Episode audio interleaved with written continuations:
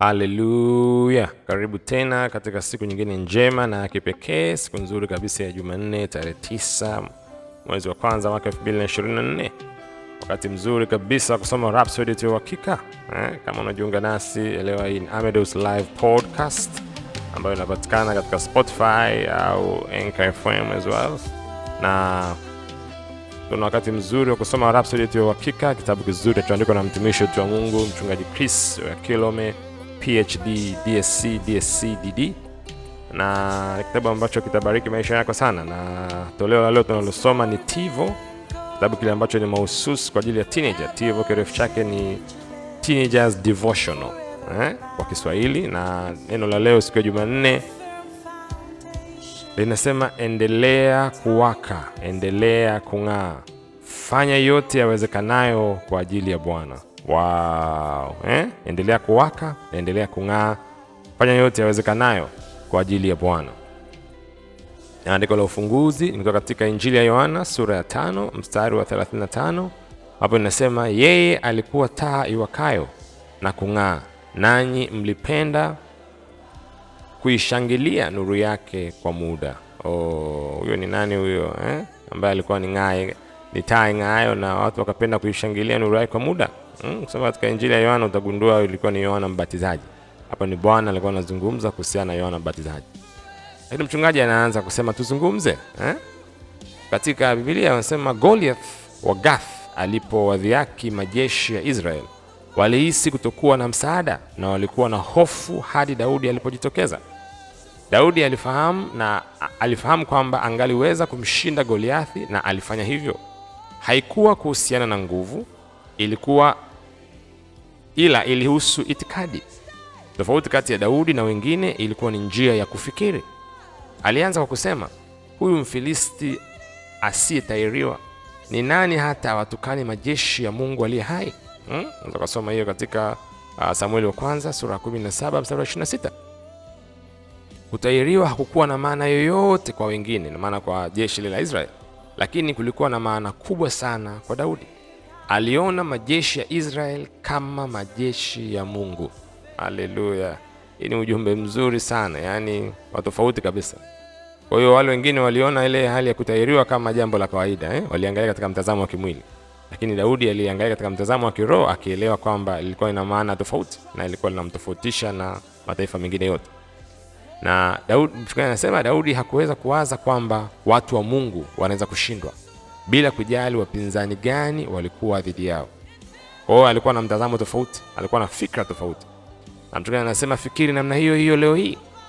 Shauku yako inapaswa kuwa kuona utukufu wa Mungu ndani na juu ya watu wake na juu ya makutano yake. Ah, hii sentensi nzito sana ha? Mchungaji anasema shauku yako, hamasa yako iwe ni kuona utukufu wa Mungu juu ya watu wake hmm? juu ya makutaniko yake, juu ya makanisa yake, kila mahali duniani, kwenye kila mtaa, kwenye kila mkoa, kwenye kila wilaya, kila eneo. Na Daudi alisema, ukisoma katika Zaburi ya 63 mstari wa kwanza mpaka wa tatu, inasema e Mungu, wewe ni Mungu wangu, nitakutafuta kwa moyo wangu wote. Nafsi yangu inakuonea kiu, mwili wangu unakuonea wee shauku, katika nchi kame na iliyochoka mahali ambapo hapana maji, nimekuona katika mahali patakatifu na kuuona uwezo na utukufu wako, kwa sababu upendo wako ni bora kuliko uhai. Hey, palasikabaya hey, midomo yangu itakuadhimisha. Hmm. Umewahi kutafakari neno la Mungu katika hii namna? Hiyo ni Zaburi ya 63 mstari wa kwanza mpaka watatu. Eh? Mfikiria huyu mtu wa Mungu wa kipekee kabisa, nabii huyu, mfalme huyu Daudi eh? Anazungumza maneno mazito kama, anasema upendo wako ni bora kuliko uhai hmm. Midomo yangu itakuadhimisha. Hii ndio ilikuwa shauki yake, hii ndio ilikuwa hamasa yake hmm? Na mtukana anasema hamasa hii, shauku hii inapaswa kuwa kwako pia. Mtukana kusema hivi, hiyo hivyo inapaswa, hiyo inapaswa kuwa shauki yako kama Mkristo. Mungu lazima apokee utukufu popote ulipo, kokote unakokwenda, hata kama wengine karibu nawe hawafikirii sana kuhusu kuvuna nafsi. Uwe wa tofauti hmm? au kuwa tofauti. Inawezekana upo katika eneo, katika mtaa, katika familia, katika kanisa au shirika ambapo wengine hawawazi kuvuna nafsi kama ni jambo la muhimu. Anasema fanya kwa tofauti, kuwa tofauti. Hebu fikiri kama Daudi alivyofikiri, uwe taa inayowaka na kung'aa katika shule yako, katika ujirani wako eh? katika mtaa wako, katika mji wako, katika taifa lako. Acha nuru yako na iangaze sana, ili watu wapate kuyaona matendo yako mema na kuvutwa katika haki. Oh, eh? Kwa acha, acha nuru yako ing'ae. Hebu angaza leo pale kazini, pale shuleni eh? pale kwa marafiki zako, popote ulipo. Kama wewe ni teenager, hebu jitofautishe. Wakati watu wanazungumzia mpira wa timu fulani na timu fulani, wanazungumzia filamu fulani nzuri, series fulani kali, hebu zungumzia kuhusiana na jina la Yesu. Hebu zungumzia kuhusiana na upendo wake, neema yake, utukufu wake, haki yake na ushindi wake. Hebu simama kwa ajili yake popote pale ulipo, na ulitamke jina lake na uihubiri habari njema kwa ndugu, jamaa, marafiki na wote wanaokuzunguka. Oh, haleluya! Hakika Bwana hatakuacha mtumishi, yuko pamoja na wewe hata ukamilifu wa dahari, na anasubiria wewe usimame, umtangaze na kumtukuza mbele za watu. Usimwonee haya, usimwonee aibu hmm? Haleluya! Hebu tufanye ukiri kwa pamoja, sema mimi ni taa iwakayo na kung'aa nikijitofautisha na kusimama imara kwa ajili ya Bwana. Kupitia ushirika wangu na Roho Mtakatifu, maono yangu kwa ajili ya huduma yanaongezeka daima na shauku yangu inaongezeka daima. Nina bidii, mimi ni mwepesi na mwenye shauku kuhusu mambo ya Mungu. Mungu asifiwe. Hey, haleluya! Hmm, shauku yako na masaa kwa ajili ya huduma inaongezeka. Wow, jambo jema sana, jambo jema sana. Na Mchungaji anasema nenda zaidi, soma, soma maandiko yafuatayo sawa sana. Tafakari ya somo la leo, soma waraka wa Rumi sura ya 8 mstari wa 12 mpaka wa 14, lakini pia tena soma waraka wa Rumi sura ya tisa mstari wa nane na soma pia waraka wa kwanza wa Yohana sura ya tano mstari wa nne.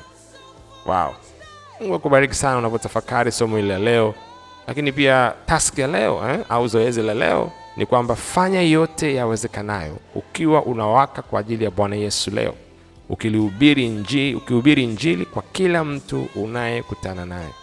Wow, eh? Kwa fanya kile kinachowezekana leo, uhubiri injili pale shuleni, popote unapokwenda, pale kwa rafiki zako, pale nyumbani.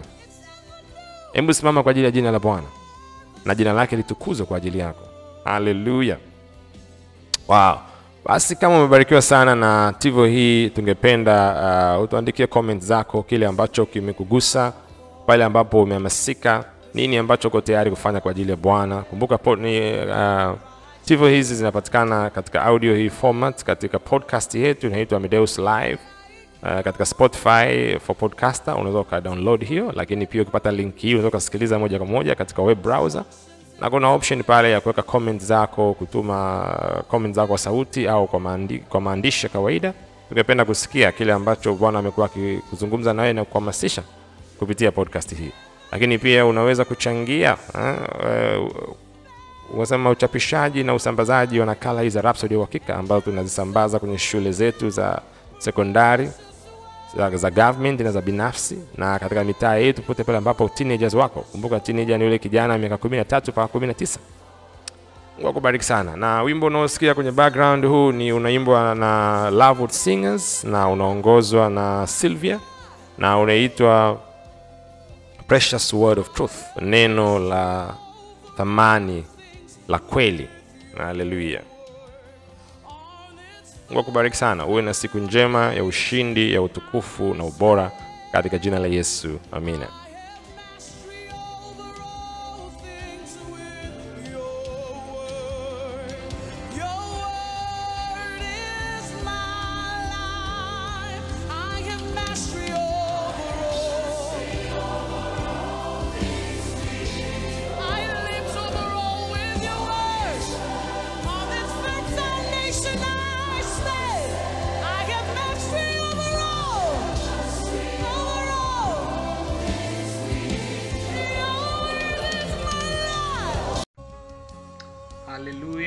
Haleluya! Hebu fanya sala hiyo pamoja nami kama ungependa kumpokea Yesu Kristo kuwa Bwana Mwokozi wa maisha yako kuanzia leo hii. Sema hivi ukiwa umemaanisha kutoka ndani ya moyo wako, na baada ya sala hii utakuwa umekoka umezaliwa mara ya pili. Maisha yako yatakuwa yamebadilika kabisa na umekuwa kiumbe kipya. Sema, ee Bwana Mungu, ninamwamini kwa moyo wangu wote Yesu Kristo mwana wa Mungu aliye hai. Ninaamini kuwa alikufa kwa ajili yangu na kuwa Mungu alimfufua kutoka kwa wafu. Ninaamini kuwa yeye yu hai leo hii. Ninakiri kwa kinywa changu ya kuwa Yesu Kristo ni Bwana wa maisha yangu kuanzia leo. Kupitia yeye na katika jina lake nina uzima wa milele. Nimezaliwa upya. Asante Bwana kwa kuiokoa nafsi yangu. Sasa mimi ni mwana wa Mungu. Haleluya! Wow! Kwa sala hii wewe umefanyika kwa kiumbe kipya, ya kale yote yamepita, tazama yote yamekuwa mapya. Hongera, hongera sana. Wasiliana nasi kwa namba unazoziona hapo chini ambazo ni 0736000999. Tungependa kusikia ushuhuda wako na kukupatia zawadi nzuri sana ya kitabu ambacho utakisoma na uweze kukulia katika wokovu ambao umepokea siku ya leo. Mungu akubariki sana.